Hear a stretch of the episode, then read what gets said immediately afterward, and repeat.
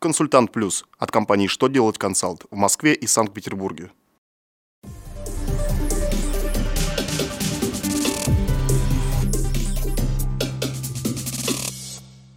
Добрый день! Для вас работает служба информации телеканала «Что делает ТВ» в студии Ольга Тихонова. В этом выпуске вы узнаете, как владельцам больших грузов подтвердить расходы на оплату системы Платон и льготы по транспортному налогу, как Верховный суд изменил порядок представления документов в органы таможни при помещении товаров на временное хранение, когда удержанный НДФЛ нужно вернуть. Итак, о самом главном по порядку.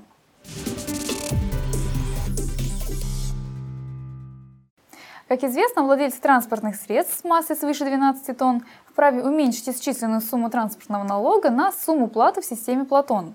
По мнению налоговой службы, для подтверждения льготы по транспортному налогу налогоплательщики могут представить информацию из реестра системы взимания платы в виде заполненной формы отчета на бумажном носителе.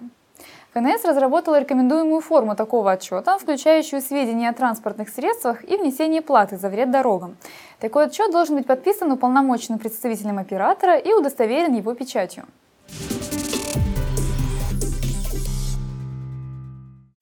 По мнению Верховного суда, таможенная служба не имеет права устанавливать положения, по которым налоговые органы могут превышать полномочия, предусмотренные таможенным законодательством. В 2012 году Федеральная таможенная служба утвердила порядок представления документов в органы таможни при помещении товаров на временное хранение.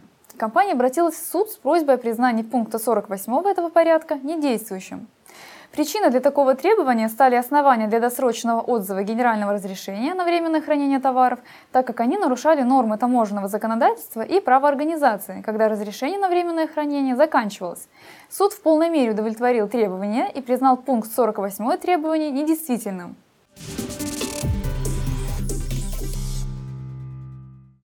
Если за вычетом на жилье сотрудник обратился в течение года, компания должна вернуть ему удержанный НДФЛ. Минфин сообщил, что даже когда сотрудник подает заявление на имущественный вычет не в январе, работодателю нужно вернуть переплаченный НДФЛ с начала года.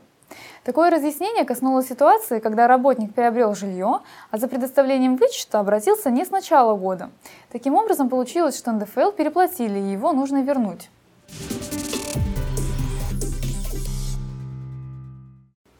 На этом у меня вся информация. Благодарю вас за внимание и до новых встреч!